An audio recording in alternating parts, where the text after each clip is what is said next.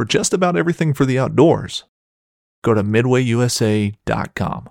This upcoming concert season will be all about the boots, and Tecovas is your stop for the best in Western style. Tecovas has seasonal and limited edition offerings this spring and summer, including men's and women's boots, apparel, hats, bags, and more. All Tecovas boots are made by hand in a time-honored tradition with timeless styles that are always on trend. And Tecovas has first wear comfort with little to no break-in period. It's hard to find this level of comfort paired with this level of style. Stop by your local Tecovas store, have a complimentary drink or two, that's WCB style, and shop new styles. The smell of fresh leather and friendly staff are at your service. Many stores even have leather custom branding to make your boots truly personalized, and with regular live music and events, there's no in-store experience like it. If you can't make it into a store, just visit Tecovas.com, that's Tecovas.com. They offer free shipping on all boots, as well as free returns and exchanges, and ship right to your door. Go to Tecovas.com and find your new favorite pair of boots today. Knives, machetes, saws, and shears, multi-tools, shovels, swords, axes, spears, hatchets, and tomahawks. If it cuts, snips, slices, or chops, Midway USA has it. Find great gift ideas in our huge selection of pocket knives and other everyday carry folding knives. Make a statement or create a family legacy with one of our top-of-the-line hunting knives. We've got a great selection of manual and electric sharpeners, too. For just about everything for the outdoors, check out MidwayUSA.com. It's a grim picture, y'all. Just check out the numbers. Using a typical success rate, 11 to 26 public land hunters out of 100 are going to kill an elk this year. 85 to 90% of those people are the guys and girls consistently getting it done. That means for most of you, especially all you guys and gals heading out west for the first time, according to those statistics, only 2 to 4 of you out of 100 are going to kill an elk on public land this year. Is that really your reality? You know what we say to that? We say, screw the statistics. Listen close and understand something. You and you alone create your reality. In this episode, as your elk hunting coaches, we're going to talk about beating those odds. We talk about statistics, crowds. We look at all the possible negatives, the excuses out there, and how they are all really just opportunities in disguise. Those topics, as well as our weekly shout-outs. So friends, like my brother Gilbert always says, pull up a chair, adjust your volumes just right, and welcome to Blue Collar Elk Hunting. Welcome to Blue Collar Elk Hunting, brought to you by elkgrows.com, with your host Gilbert Ornellas and elk hunting coach Joe Gillia. You want to hunt elk, and they live to hunt elk. Their goal is to share with you what they have learned grinding it out for over 35 seasons, doing what they love. So come on into camp and set a spell. Welcome to Blue Collar Elk Hunters.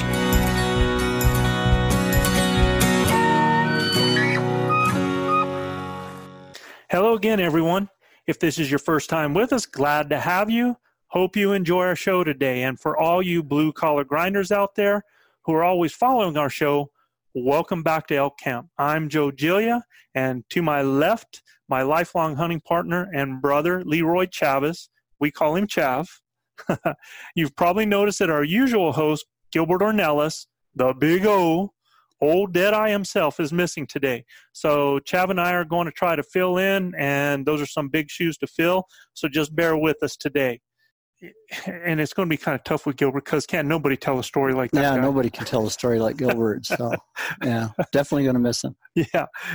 So we look forward to having Gilbert back next week. So we're going to go ahead and get our party started today with our Elk Bros shout-outs. So if you're new to the show, these are the shout-outs to just a few cities with the most listeners topping our charts this week. We like to go in, we look as soon as our show comes out each week, and we look for those top 5 cities out there that are the listeners coming in big. And we try to find those cities that are new to the show and give us a bunch of listeners. So, topping the chart this week, originally known as Cane Island, this city started out as the hunting ground for the Karankawa Indian tribe and was home to great herds of buffalo, big flocks of wild ducks, geese, sandhill cranes, and other game birds, as well as longhorn cattle, deer, and wolves.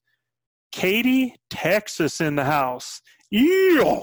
Yeah, isn't that where Luis is from? That's where Luis is from, that area over there, yeah. In fact, I think we told the story how that one year they had the big giant flood. Yeah. And these guys did not even have an elk tag. They had no opportunity to hunt elk, and they're still calling us saying, if we get a bear tag, if we get a turkey tag, can we come into elk camp? And they're sending photos from Katy, Texas, and he's got 7 foot of water around his house, and he's in his garage packing up saying that he wasn't going to miss elk camp that year. And all of them made it through that hurricane. Yeah, they sure did. Yeah, pretty crazy. Okay, up next, you might get directions using Touchdown Jesus as a landmark. Find a local brew at Wooden Legs. Climb the 180 steps of the Campanelli, or take part in the 100-year tradition of Hobo Day in Brookings, South Dakota. Brookings, South Dakota. Yeah, it kind of confused me there because I thought Touchdown Jesus was in South Bend, Indiana also. Oh, really? Notre Dame, Oh, yeah. They have the Touchdown Jesus. Yeah. Yeah, and I guess that's what people actually use that in their town. They use it for directions there. Go down, get by Touchdown Jesus, take a right. So, yeah, it must be something that everybody knows.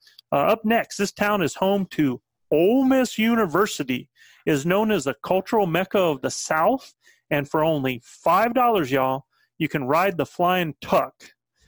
The Flying Tuck. Flying Tuck. Yeah, that's a little comedic, though. An open electric car that will take you anywhere within a 2-mile radius of the town square or Ole Miss campus. Oxford, Mississippi. Oxford, huh? Oxford. Thanks, Oxford. Just great having you guys out there listening. Okay, an estimated 500 resident moose call this city home, and during the winter, the sunrise and sunset are pretty much the same thing because the sun is only up for 4 to 5 hours. All right, before you say this city now, they said moose, 500 resident. We know we're talking up north someplace. Yep. And, it's got to be either Canada or Alaska, right? Yep, you got it. Fairbanks, Alaska.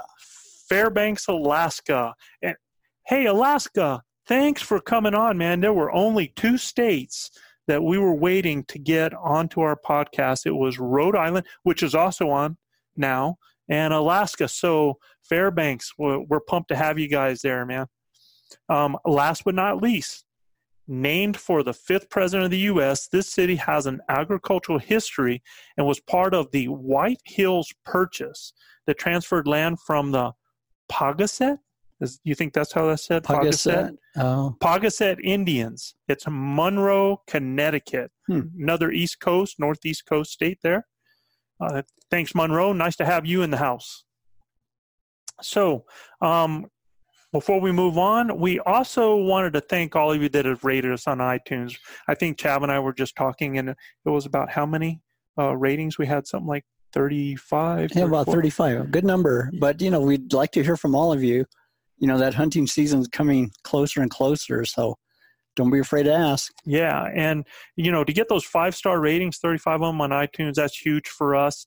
And it really tells us that you're getting something of value from us. So we sure appreciate that. And we're going to give a huge Elk Grows shout out and thank you to a few listeners that have left some great reviews for us. And guys and gals, when you do leave a review, please, guys, include your first name and state so we can recognize you.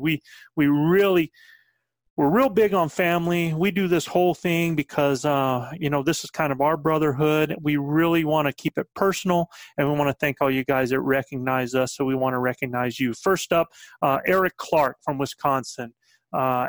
Eric, thank you so much. Eric is also the host of the Where to Hunt podcast that we just did with the Whitetail series, and we had it both play on his, and we actually played it on ours. I think it was a week before last week. So Eric, thanks, guy, for the kind words that you gave. Chris from Massachusetts. Chris says he feels like he's cheating listening to us. And hey, that's cool, man. That means he's learning something. He's learning something, yeah, right? He's definitely getting some value. Raphael from Texas. And I'm not sure if Raphael's one of those Katy Texas boys, because he says that he's listened to all of our episodes. And yet, in fact, he's learning to call with a diaphragm call. He's got 3 diaphragm calls. He said he's not sure if what he's making right now are real cow elk sounds, but he says he really has, he doesn't have an elk tag.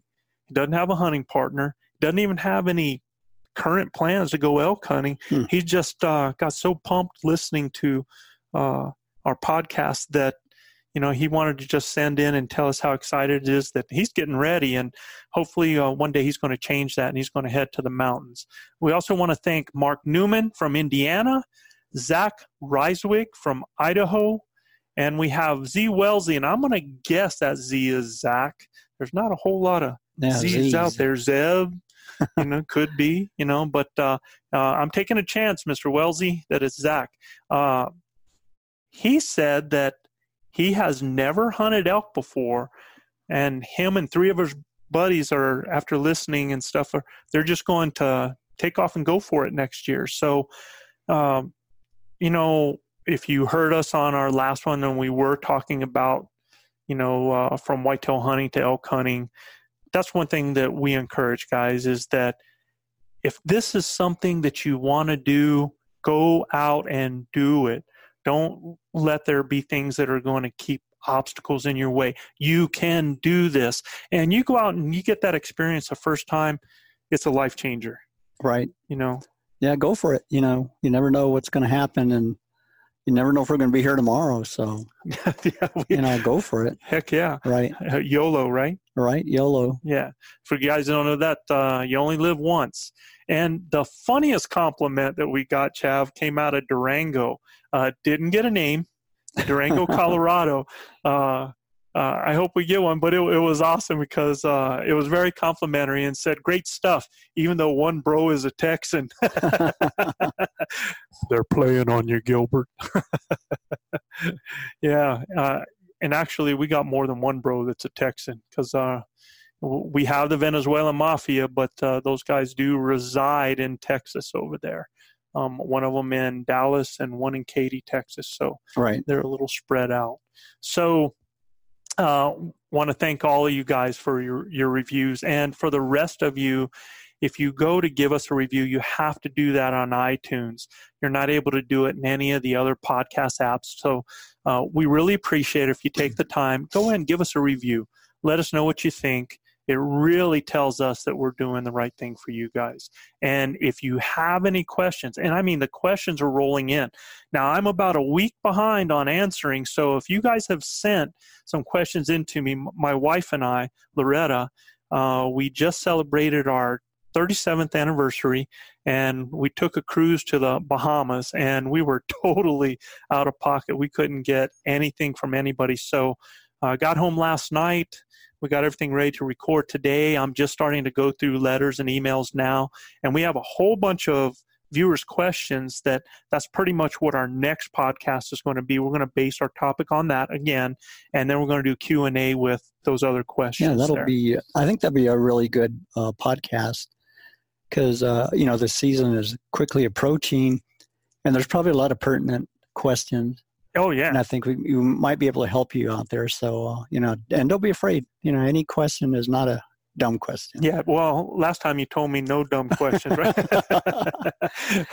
But, yeah, the other thing, I know I saw one of them, and it was something I would have never thought about. And one of the person was asking about have we had any occurrences or interactions with large predators while we're elk hunting. You know, have we ever been stalked by a bear or a cougar or anything like that? So you're going to have to stay tuned next week for that one because we do have a couple stories on that, and it was an excellent question. So we'll get on that next time. So Chav, let's get into today's topic, and today's topic's basically about, you know, we brought up the stats at the beginning, and we're talking about beating the odds and how the negatives and all those possible excuses for failure are just really, in the right hands, opportunities for those people that understand elk. That there's so many things that people can make excuses about. Right. And we're going to bring up those excuses here in a little bit. But this topic actually came from Instagram. And basically the comment was that we should be telling our listeners to lower their expectations, that the success rate is extremely low, the cost is extremely high, and the woods are full of hunters everywhere behind every tree. And that, you know, according to that reality, for the hunters going out there this year, they should understand that your outlook is pretty doggone bleak. So, so how do you feel about that? Well, you know, sometimes the statistics speak for themselves. And I know in our case, when you, well, using Gilbert as an example and then myself, right. But starting with Gilbert, you know, it took him a couple of years before he connected. Right. And if memory serves me right, the last 3 years that he had a license, he killed one. Right. So that experience factor is real important because, you know, a lot of it's trial and error. And even though you were guiding him some of those years that he did not get one, a lot of it was not being ready at the right time or not positioning himself right. Right. So a lot of it was just, and of course, you know, he did have a problem with weight, which he overcame. And that was huge. Yeah, actually. That was really big. Yeah. So, you know, those factors led up to him being very successful the last 4 or 5 years. Right. And with myself, you know, I look back and I try to go back my memory banks, and I came up with, I think I've killed close to 18, either a cow or a bull elk. Right. And I know the first 2, 3, maybe up to 4 years, I didn't kill one. Had opportunities, and I also shot 4 that I was not able to find, you know, and that will happen also. But when you look at the percentages, that's well over 50%. And most of the time I was with you. Right. And those years that I did not get one, I did have at least 1 or 2 opportunities during the hunt. And again, that was just experience. You know, the more you learn, trial and error, the better you get at it. Well, some of that too, though, was you staying within your skill set too, because there were animals that I remember you not taking shots at that I'd have laid down. Yeah. You know, at that point in time, you didn't feel comfortable past 25, 30 yards. Right. So you weren't shooting that. Mm-hmm. And, you know, you had animals at 35, 40 yards that, you know, I would have definitely taken a shot. Yeah, I can remember several being in the 40, 45-yard range, mm-hmm. and I wasn't comfortable with my accuracy at that point. Plus, I wasn't exactly sure the range. I didn't have or didn't use a rangefinder. We didn't have them then. Yeah, we couldn't afford them. That's one thing about Joe is he's got a built-in rangefinder, which made it pretty easy. But if he wasn't close to me and if you weren't able to tell me, okay, that's 35 yards, you know, I'd have to pass up the shot because it could have been 45. Right. So, you know, a lot of that is, you know, circumstances, but a lot of it is trial and error, and you learn as you go. So, you know, I'm pretty optimistic when I get out on the field, you know, right. that it can happen. You can't come in with a negative attitude because if you do, it will happen. You won't get anything. Yeah. And, you know, when I'm thinking about you again out there, you know, you didn't have any of the calling skill sets at right, that time. Correct. You know, you have always been a stealthy hunter because, again, we started out as deer hunters, so we deer hunted together for years. So being able to move in on things and to take shots wasn't the issue. It was pretty much, like you said, it was just that experience. You weren't able to call and stop your own animals, things like that. It had to be something that I had to do with you. But you did hunt on your own a lot and create opportunities, but you basically did it just stalking in on animals. Yeah, I think basically... 5 or 6, I was by myself when I right. shot them. Yeah. But a lot of it is too is getting off the roads and and get into that thick stuff and not be afraid to venture away from an established dirt road or, an area like that. Right. So, I kind of wanted on my viewpoint, when I heard this come in from the guy on Instagram that basically I should be telling people to lower their expectations, that success rate is low, that the woods are full of hunters, that, that it's bleak. Look, guys, you need to understand something. I'm just not built like that. And I got news for you. Neither is Chav. Chav has been, we have worked together both coaching and hunting for 30-some years. And actually probably coached together longer than we did hunt together because we did that earlier. And as my mentor, this guy comes from, small town USA. It's not tiny town Cimarron, but it's smaller town USA. And he actually ran cross country on a national championship team, him and two other guys from his small town in cross country at the beating D1 level, the top D1 teams out there. So I don't think you've ever had a poor me or statistical or any of those type of attitudes. I don't think you're built like that to look for excuses. No, you always look for the silver lining, even on a bad day or, a bad year. And like I said, our bad years, we still had opportunity. Sure. Those 2 years you didn't connect, you had an opportunity, but things just didn't fall right. Right. And those years that I didn't get anything, I still had opportunities. But, again, placement is important, where you place your body as they're coming in. And, those factors. And, of course, the whether or not they're within your range. Right. What do you consider your range? And I just want y'all to know out there, I've just never been good about talking about what you can't do. And you're not going to hear that really from me. The one gift that I got from my father before he died was something he used to tell me every day.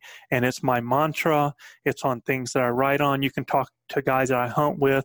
They use it all the time because they hear me say it so much. And the one thing that my dad used to always tell me was, where there's a will, there's a way. And I truly believe that, because here's my reality. I came to New Mexico as a backwoods boy from the Carolinas. Had never seen an elk before in my life. I've hunted public land with a bow on poor man's wages, basically a college student, poor man's wages. And then the first year of marriage, my wife and I got married when we were 20. And then on an average Joe's salary, literally an average Joe's salary, I hunted an area with a lot of hunters using the same equipment. I've used the same equipment for 10 to 15 years as far as my bow, and the arrows have been upgraded because of one Gilbert Ornellas. He's a drug pusher, pushed that carbon on me. But so we're doing that. But I've shot the same broadhead, camo, as people have bought it for me. But equipment, I've stuck with the same thing 10 to 15 years. And, most of the time back then, Chad, we did everything on bologna and peanut butter and jelly and Snickers, Snickers bars out there. And yet I've taken 33 elk in the last 35 years on state land. Now, I know a bunch of you guys are going, well, how'd you draw all those years? And I've got a lot of buddies that are wondering that too. But one of the secrets is we put in for an area that's real hard entry, rough country, low success rate in those areas, and yet we make it happen. So we would rather be elk hunting than not, so we kind of try to find those types of areas. But remember something. Statistics are based on past results. They can't predict the future. And you are please understand that you and you alone create your own reality. Sure, there's all kinds of variables that you have to learn to deal with, and things, that the animal's going to do, and other hunters, and you have weather. But, big deal. You are still in control of how you deal with that. I mean, when you take a look, did Fred Bear, Wayne Carlton, Larry D. Jones, Doug Walker, Dwight Shue, when you look at those guys that started all this stuff out, some of those early guys out there that were doing things with the equipment that they had, not doing it with the stuff that's available today. They didn't make excuses. You know, they went out and got it done. And I kind of refer to things as what I call, you've got to have what I call a unicycle mentality. And what I mean by that is, when I was a kid, I think I was 12 years old, my stepdad, I lost my real dad when I was 13, and my stepfather brought a unicycle home to all six of us kids, and he set it out there, and he basically said, well, I have this unicycle. If you guys want to learn to ride it, go ahead, but I can tell you nobody here will. So he challenged you right off the bat. Yeah, he threw down that challenge, you know. And, you know, I've just never been real good at saying that you can't do something. And that's what I mean is by a unicycle mentality. You have to relish the challenge. You're going to take your lumps and bumps. You got to work at making progress, not excuses. I mean, honestly, out of us six kids, everybody tried it out. We were all fighting for turns and doing all that. People fall down, people bump their, I mean, the unicycle's real tough on your ankle bones. No, I can imagine. I mean, it just rakes them up. You get all cut up. And after a while, it went from six to four of us to two of us. And I was the last one working that. And, you know, you can make excuses as to why, oh, it's too hard, or there's no way I'm going to do this, or why I'm even learning it. What am I going to do with that? But you find a way. You do what other people have given up on days ago. And that's what I mean by that unicycle mentality. And, you know, if you relish those, forget about what the stats are, guys, because you're listening to something like this, because of what you have on the World Wide Web, the things that you can walk, you know, going out there at Corey Jacobson and Elk 101 out there, you know, watching the Born and Raised guys out there. So many opportunities to be able to learn stuff. And you can take and flatten that learning curve out. So, are the cards stacked against you? Only if you let them be. I still, like you said, you still go in the woods with confidence when you go out there. Right. Uh-huh. Yeah, like Joe said, with all the technology available today, you know, you can actually go out there with some experience, at least mentally, when you get out there. And then, you know, with all the new developments with GPSs and stuff. Oh, my gosh. That makes a huge difference. I mean, back in the day, you know, once nightfall came along and you're looking for your trail with your flashlight, everything looks the same. Right. So, you know, I would always head back to camp, you know, an hour before the sun went down and it got dark. Yeah. Otherwise, I don't know if I'd make it back to camp. Right. You were losing out on that. And actually the last hour to half hour of daylight is probably the best time in the afternoon. Likewise in the morning, you know, if you're not hearing anything or seeing anything, you got to get out early in the dark and do some calling. Sure. And that's probably the best time to hear anything. You know, the woods are still, it's sound carries really well. And if you can hear at least a bugle or a cow call, you know, you can get yourself in position to be successful. But you got to get up early. I mean, we're talking, you know, 3:30, 4 o'clock. Sure. Just to get dressed up and ready to move out there. So, you know, you got to take chances. And the GPS comes in handy again. It has totally changed the game. And we're going to come, before I go too far, I want to make sure, because I gave you guys some resources out there, some other names to remember and go check out. Randy Newberg is phenomenal. Randy's been doing this stuff for years. Randy, I still have you on H, by the way, though. Another one, I think it's Chris Rowe that's doing, you know, he's a biologist that has done some incredible things out there. I really love Paul Medell's stuff as well. Michael Batiste, if you haven't listened to Michael Batiste and looking into his Elk Academy, then you're missing out. He does a Wapiti Wednesday live every week, and he's just phenomenal. I've got a chance to to meet and talk with Michael, and he's just a great guy. So there's some more of those resources, guys. You listen and learn from anything and everything you can. You know, here we are telling you go listen to all these other guys as well. And the reason that is because we are elk hunting coaches, and it's about you being successful. So the more you know, the more you know. Okay? Yeah, if you're going to be a successful hunter, you know, it's like being a successful coach. You know, we were very successful in track and field, but we stole the good ideas from everybody. And likewise, and fast. Yeah, and fast. And likewise, we're giving you other people that you can listen to, so you can form your own opinion. But also at the same time, your knowledge of elk hunting is just getting bigger and bigger, and that'll help you out when you get out there. Just build that database, man. I mean, that's all you got to do is the more of this knowledge that you soak in, and we're going to talk about things as we keep going and going with that. So let's get back on topic. And I know you were talking about the GPS, and you were talking about how that is changing. And really, honestly, to me, that was one of the biggest game changers out there. And, you know, we talk about the GPS, and our GPS that we use today, we use our cell phone, and we use OnX Maps on our cell phone for $30. And I believe, listen, I bet you could probably use BRO, B-R-O, as a code from Born and Raised out there. And I know I just listened to another podcast of somebody else that has a code to probably get you 15 or 20% off on that. So if you go listen to some of these other guys, you're going to be able to get some of those promotional codes that will actually get that $30 cheaper. But for $30 and the material and the data you get, it's unbelievable. And we're firm believers.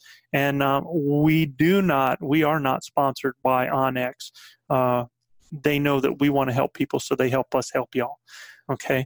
So back on subject, you know, big question is we told you how to beat the crowds. So how do you beat the crowds? And there's something that we're going to go back to the stats. All right. And there's a part out of that I want you to double check that you heard. Whatever the success rate is for an area, generally 85 to 90% of those animals, of that 25%, of that 14%, of that 30%, 85 to 90% of those animals are consistently taken by the same people year after year. For example, you taking 16 elk out of an area, 50%, right? Me taking 33 out of 35. So that's what they're saying by that. And I want you to hear that, because if you see the stats, you believe the stats, and they are from the past, and they're telling you why. What are these people doing that is making them so successful? Okay?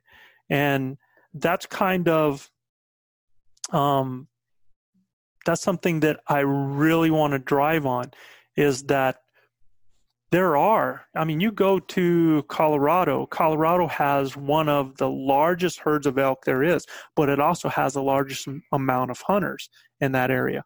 But you still have guys every year being successful in there. Mm-hmm. You take New Mexico. Our average archery success rate across our state last year was 26%. So that means that over a quarter of the people out in the woods were taking an elk last year. Okay. So we have very crowded areas, because even though we have a lot of national forests, we have a lot of public land in our state, you know, a lot of those areas do get a big influx of hunters. The area that Chav and I hunt, generally most places that we go are going to have. And I hear a question from you guys, what about if there's too much ATV access? Our areas always has a lot of ATV access. I think we have some hunters that basically that's how they hunt, is on ATV. You know, they're just on ATV around, hoping to see an elk just by the side of the road. And, you know, sometimes it happens. So, you know, that's how they hunt. But the point is that it is crowded. So there are things you can do either to get away from the crowds, or in our case, we don't worry about the crowds. And we're going to talk about why. So what makes these other people successful? First of all, they go where others don't. They forget the trailheads. They stop at some areas on those forest roads without getting to a trailhead, and they're bailing off. And most of the time, they're going to bail off into those drainages that have really solid northeast thick areas that are going to have some drainage, have some water, going to have the cover, and it's going to have the feed. And they know if they have that in there, and most people are on those trailheads, that they're most likely walking by animals that are only 800 yards or a mile right off the road, mm-hmm. you know, which happens with us a lot, right? Even in crowded areas. Most of these people are going right by elk, right? Yeah, so, there's a, we talked about people driving around, but there's also people walking the different roads out there. Right. And there's a lot of roads that were made to help logging and logging and firefighting. Mm-hmm. So there's a lot of roads, a lot of old roads, I'm sure, just about anywhere in the Southwest. Right. So a lot of people will hunt just walking the roads. I mean, it's comfortable. Mm-hmm. I mean, you're not going to get lost. And, right. And, but you got to make that effort to get off the roads. Exactly. So it's kind of like this. As track coaches, we always try to get kids to go from just wanting to run the 100-meter dash to becoming hurdlers. And the reason we did that was everybody in the state wanted to run the 100-meter dash. It was easy. It was fast. It was comfortable, right? It didn't hurt. But you get kids and you put a barrier in the way, and all of a sudden you take and limit all that competition down to about 10%. Right. Yeah, that's a good analogy. Yeah. You go to a track meet and you have like 10 heats of the 100, where you only have like 3 of the 100-meter hurdles. Of the hurdles, right. Yeah. So it's you limit your competition. Exactly. Actually.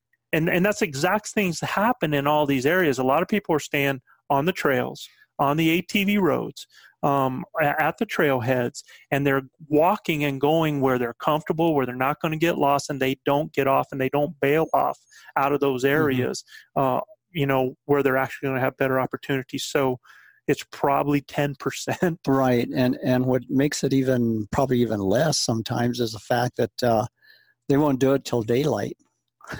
Yeah, exactly. I'm not going to get on a trailhead till I can see where I'm walking. Exactly. So, yeah. They've eliminated, a lot of time that there could have possibly been elk the way they're going through, but they're already gone. Right. No, you're exactly right. A lot of times they'll hear animals bugling, and you hear this all the time, guys saying, well, as soon as I call, they started running away. And it's not they were running away. They were already going to their bedding area. Exactly. And they were moving away from them. So, if you're going to go where others don't, forget the trailheads, stop and bail off, get off the roads, get in between them. Also, if you are going to use a trailhead, find the holes in that sweet spot zone. In other words, most people are going to hunt anywhere from the trailhead to a mile in. And then you have those people that figure, well, I'm going to get in deep, so I'm going to get in there 4 or 5 miles in, so I'm in basically by myself in wilderness, and come to find out everybody has that same idea. So generally there is a sweet spot between that trailhead, if you are going to use that as a main hike in, and where everybody's at. And you just kind of determine it's generally after that first mile and a half, and then before that 5 mile, 4 or 5 mile range out there. And that leaves a lot of country in there with a lot of elk. So, the other thing is wilderness areas. It seems to me that wilderness areas are the magnet that everybody's like, well, I want a wilderness experience. So a lot of outfitters end up heading up in there, and a lot of guys will hike or get somebody to do a drop thing with them into those wilderness areas. So a lot of times, not always, it depends on that time of year. Some people don't like to hunt the first hunt. They want to hunt the second hunt, when it's closer to that prime time. But A lot of times those get to be the areas where most people flock to. So if you find those public areas that are outside the wilderness on those fringes, they can really be productive. You still got to do some work to get into those, but from the middle of those wilderness, wherever those camp areas are, towards those edges, most people don't get to. They're actually pushing them off sometimes into that. So that's something for you guys to think about. The other thing is you need to do what others won't, and that's what Chav was talking about. You know, we're in the woods generally 2 hours before gray light. Definitely no later than 1 hour before gray light, right? Because we're out there in the dark trying to locate animals. And when we're locating, I always start out with a cow call, but I do the cow call through my grunt tube. First of all, cow call without it, and then I do it through my grunt tube. And I believe, especially in that early season hunt, that when you use a grunt tube and you do a cow call, it's more like a bow call. In other words, a bull elk, you know, it's usually a bull mew, because that grunt tube gives that little bit deeper resonance inside there.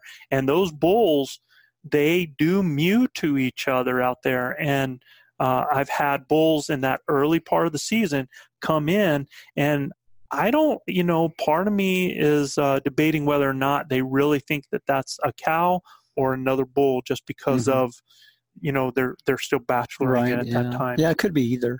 It could be either, but, you know, you will get a response, you know, a lot of times, right, in the dark.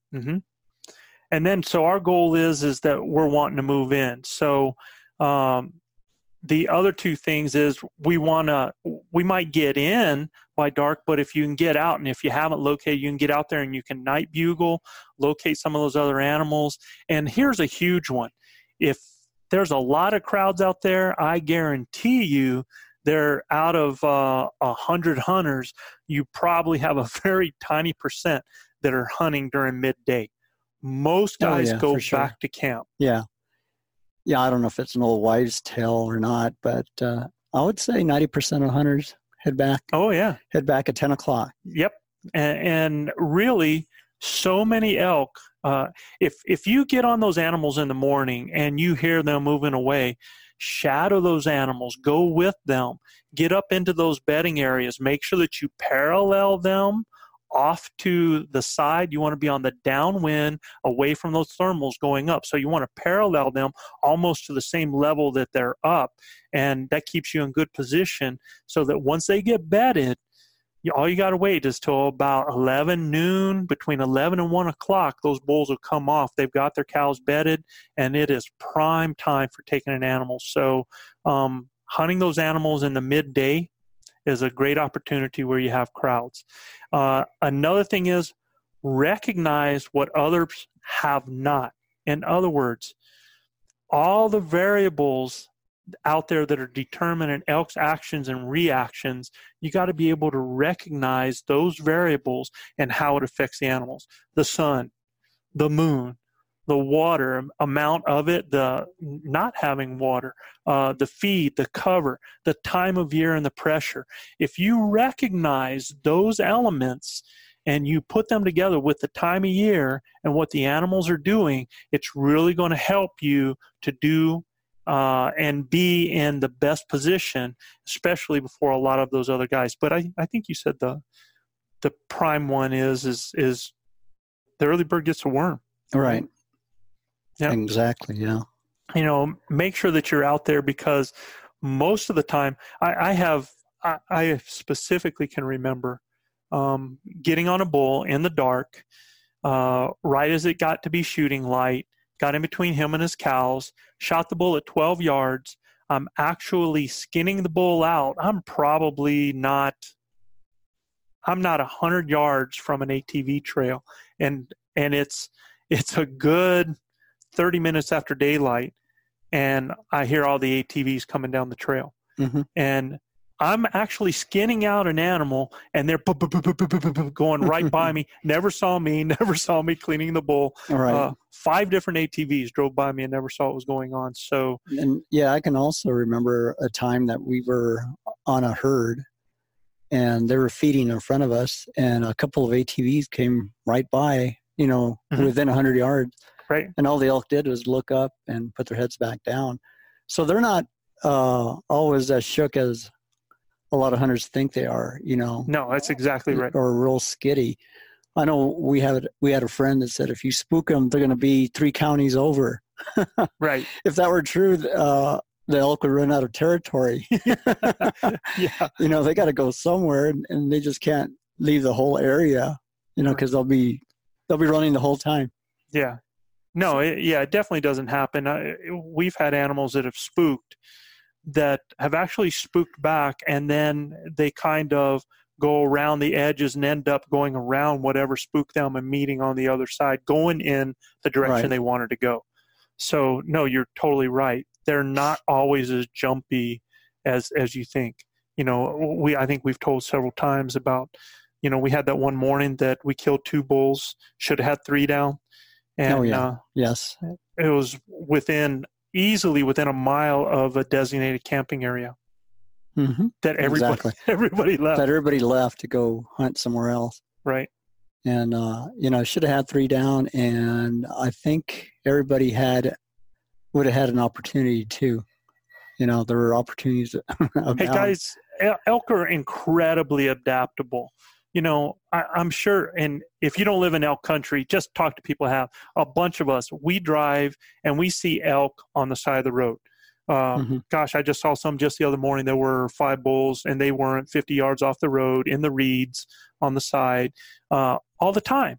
And, you know, there's people that have had them in their backyard. There's towns that have elk inside their towns. So if elk are that jumpy, if they're that skittish, you know, there's no way you would ever see them in those areas. Right. But they adapt to the situation. Yeah, we came back from Denver International Airport from a trip that we took, and there was an elk herd in a subdivision.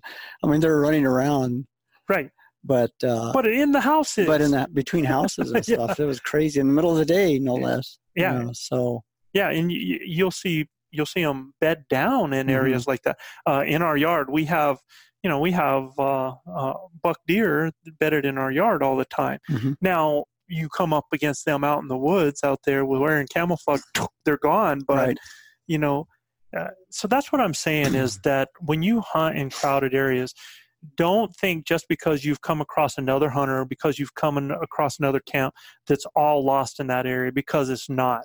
And even when you run into other hunters, how many times have we run into guys that, you know, we've been in elk all morning screaming, had encounters, and we bump into hunters, different groups of hunters, and they say, I've never seen anything. I haven't seen anything or heard anything. Yeah, you can take advantage of excuses. There's a lot of excuses, you know, why they can't find something. But, you know, for every excuse, there's the other side to it. Definitely. For example, if it's really windy, well, you can stalk them. Right. You know, get closer to them. So, yeah, that was one of our topics, guys, that we were going to talk about, is that,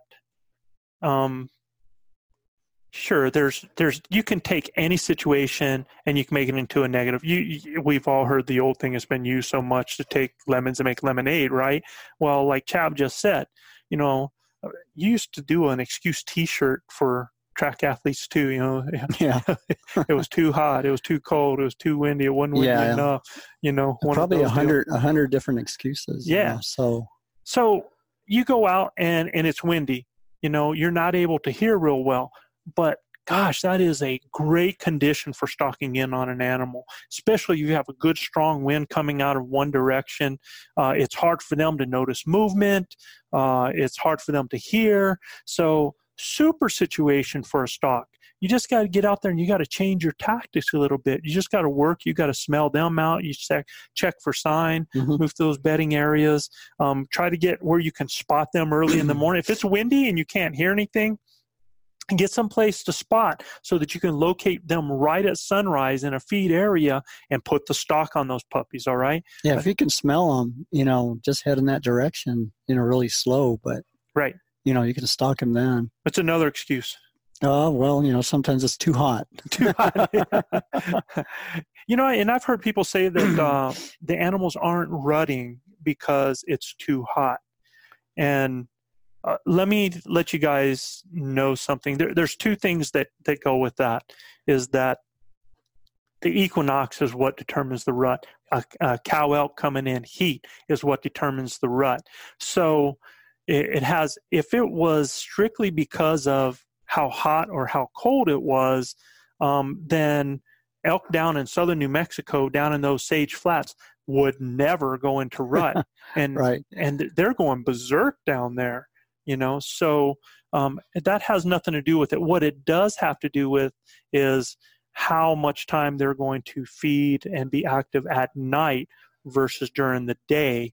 And, you know, but still, if it's too hot, night bugle, be on them at sunrise, hunt the trees, and especially in the afternoon, instead of waiting for them to come down to their feed areas, to those open parks.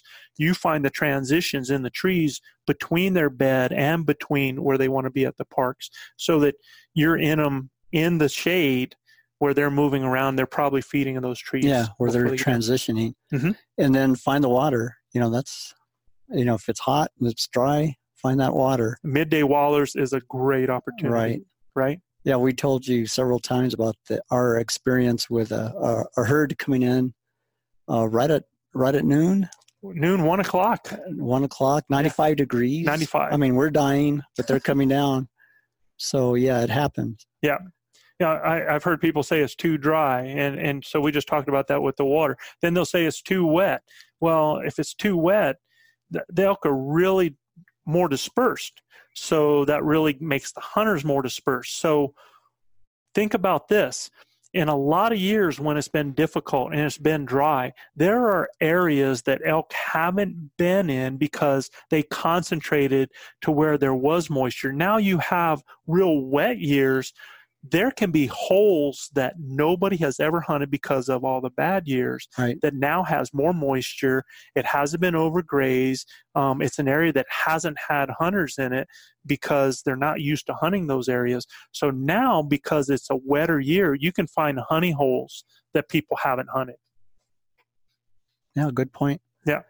The wind's at my back, you know. So, I mean, this happens to us all day long, every day, it seems like. It seems like every time we start to go into the wind, that next thing we know. You can feel it like, oh. It turns, it starts blowing the other way, and it's on our back. And so if you end up in a situation like that, especially if you're walking out of camp, it's not a big deal. Stay with it at your back. Make sure that you're walking with the wind at your back. Call to the sides. Call to the peripherals.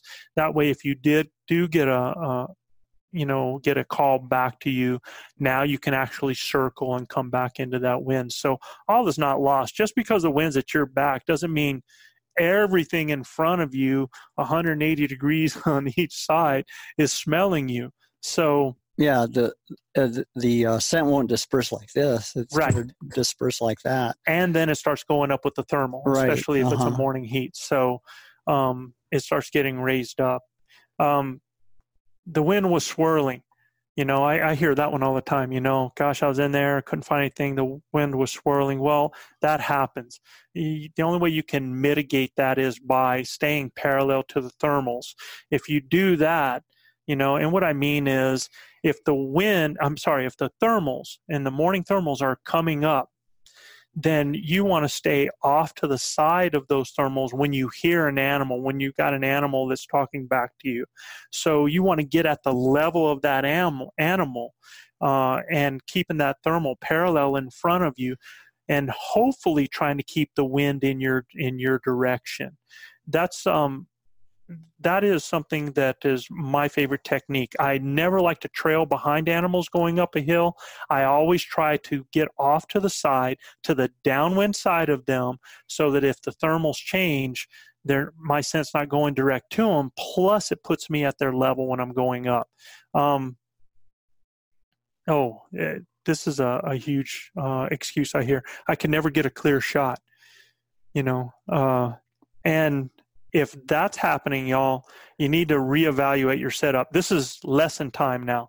If you're not getting a clear shot, then you're probably not setting up in front of trees, in front of the trees and brush in a spot with multiple shooting lanes. That's the first thing. As soon as I have an animal that I think is coming into me, the first thing I like to do, if I'm by myself, the first thing I'm going to do is, from the area I just called, I'm going to move up 20 to 30 yards, and I'm going to move downwind, 20 to 30 yards, because that bull is generally going to try to come in and circle around you. So it puts you in a position that now you're either going to be close to them to get that shot when they circle, or they're going to circle on the upwind side of you, even a better situation in that one. So make sure as soon as you hear that animal, man, check your setup. Are you in front of everything? Do you have multiple shooting lanes from the direction that animal's coming? I look everywhere to start to figure that out. Okay, if I'm not by myself and I'm hunting with Chav, well, then what I want to do is I tell him right away, I move you up, right? Move over, yeah. And so he's getting up, I slide back, and I get further back from him, and now I'm actually trying to pull that animal by him. And it worked so well last year that the bull I shot actually came into his upwind side and kept coming into me. So didn't expect that one to happen like that. What's another excuse that you know about there? Well, a lot of people say, well, the bulls aren't hot, so they're not speaking, at all, And so if they're not responding to your call calls, don't call. Try using different types of bull calls, right, to try and get them in. Yeah, because it really depends on the time of year too. Right. So there's different variables as to when that happens. When people say the bulls aren't hot yet, that's generally early season. It's before the equinox, and then you got to work on those elk in pre-rut mode when the bulls are still measuring each other up. So start using those bull noises. Start using those bull mews when you're doing that as well. Use some of those, raking is tremendous during that time. Mm-hmm. Because bulls now are still trying to determine their pecking order. So, if they're not hot yet, does not mean that they can't be killed. If you start acting like a bull, then especially if it's right when they're just starting to get their cows, or when they've just if they have herded their cows, if they're not responding, that if you start acting like a bull, making those bull noises and sound like a bull that has a cow in heat or is tending to his cows, now it's going to be other bulls, all those satellite bulls, either wanting to come in with you or wanting to be with you because it's of that bachelor group mentality. So in that situation, you're not going to know what size bull is coming in, but you'll get them coming in. Yeah, when they're sparring in their quest to get into that pecking order, right? They'll spar, lightly, but if you can get one agitated, breaking a tree and stuff like you did last year, right? I mean, he's coming in hot, not necessarily looking for a cow, but to see who the challenger is. So Oh, so that was a good point that I was going to bring up about the rut. One of the biggest excuses, and I had mentioned it before, and I was going to put that in. One of the biggest excuses I hear is the rut is late, okay? So the animals aren't sounding off. So first of all, understand something, guys, that the rut is not a statewide, it's not a unit-wide, it's not an area phenomenon. So in other words, a lot of people think of the rut as this general thing that's supposed to happen. Yeah, like from this day to this date. Yes. That's the rut, and that's it. And it's going to happen through the entire state. Right. Right? So it's like, well, it's time for the rut, so every bull is going to be rutting. And that's not the way it happens. The rut is initiated by whenever a cow comes in heat. So elk can be rutting in one drainage, and just right over the ridge, you can have a group of elk right there that aren't rutting because there hasn't been any cows that have come in heat yet. So that can happen. And we always talk about, when we're guiding, we say, yeah, I got a rut over in such and such canyon, or I've got a rut happening up here on top of the mesa. And generally when that happens, when one cow comes in heat, that cow's going to be in heat for about 14 hours. And a lot of times,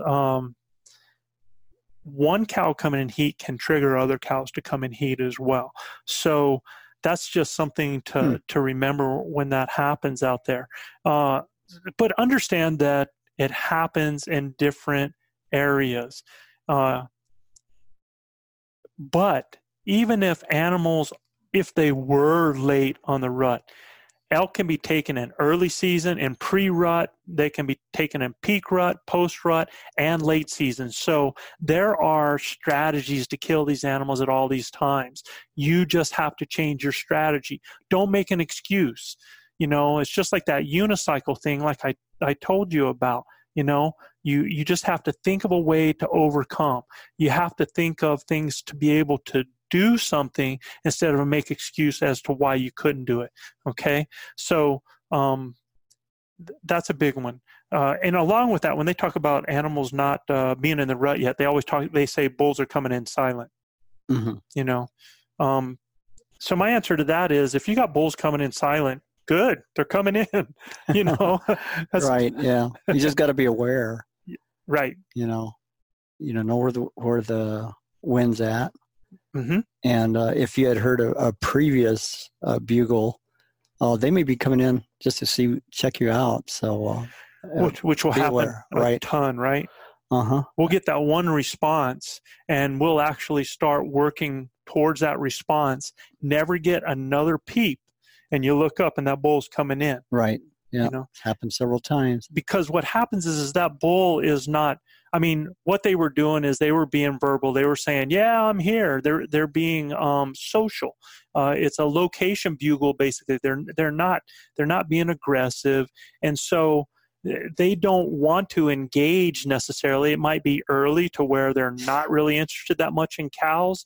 They don't want to be aggressive. They're still in that bachelor mentality. But they're coming in because they want to be social. Right. So when you hear that one response and you start to call to that response, man, use your eyes and use your ears. Generally, one of our techniques that we love to do is we love working through an area using some of those mews.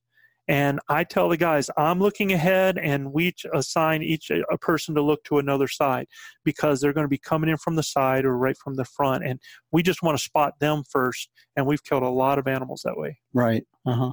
Yeah. And a lot of times they say, well, I just can't pull that herd bull off his cows. What do I do? Yeah. Yeah. So kind of depends. If you're wanting to kill that herd bull, then now it's stalking time. But if you're like us, I just live to call. So one way that you can try, there's a couple ways you can actually try to pull that herd bull off.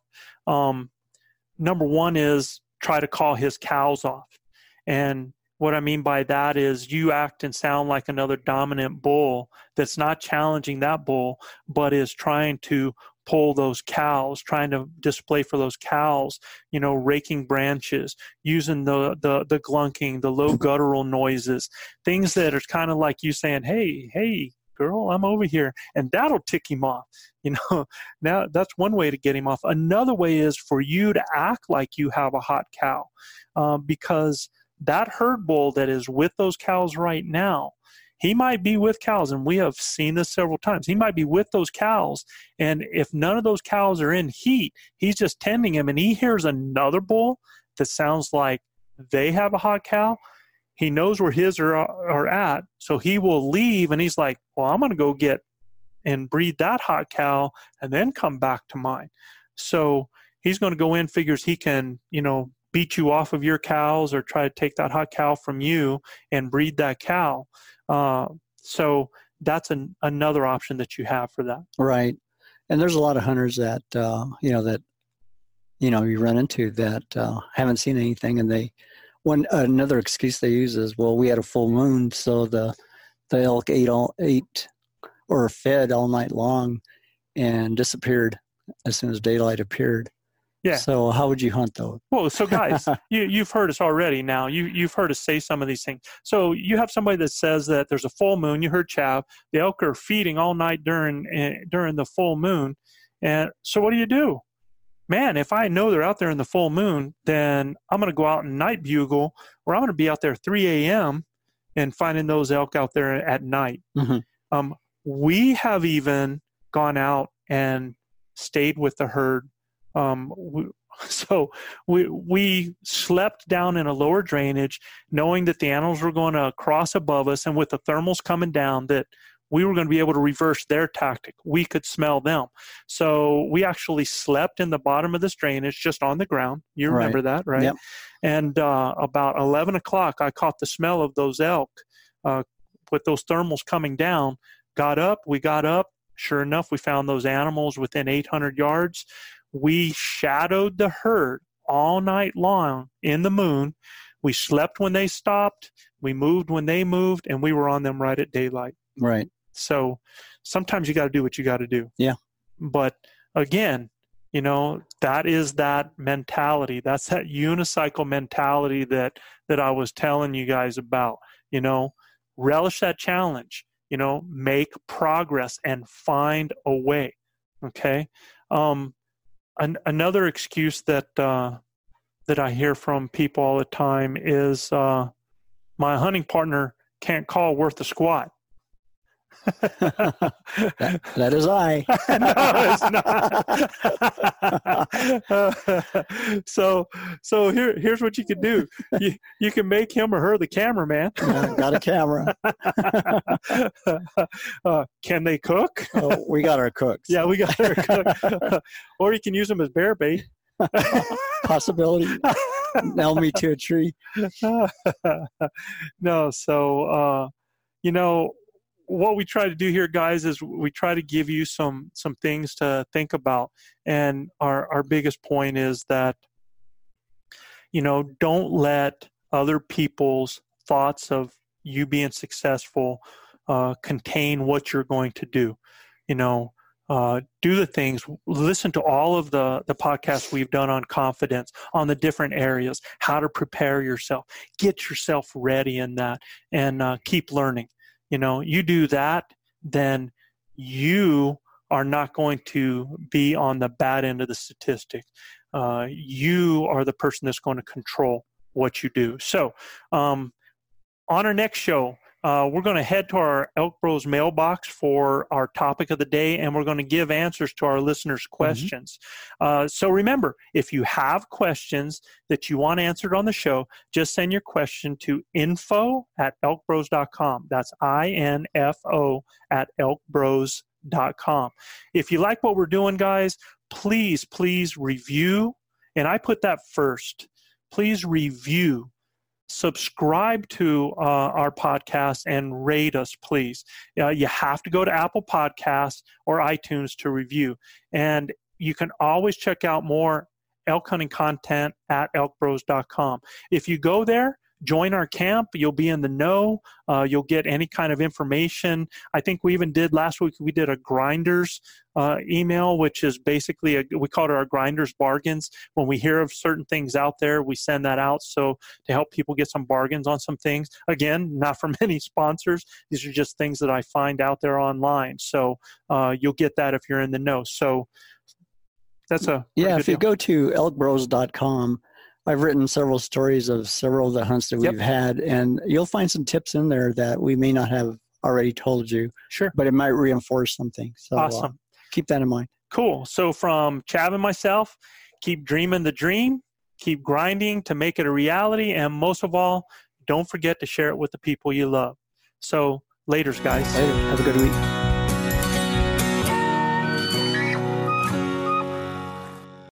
Think with four of us spread out on a tiny island that the task of tagging a whitetail would not be a big thing, but as I've learned, no matter where I've been, whitetails can be damn tricky.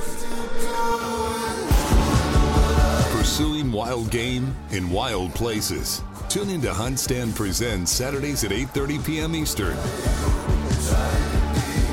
Waypoint TV, the destination for outdoor entertainment.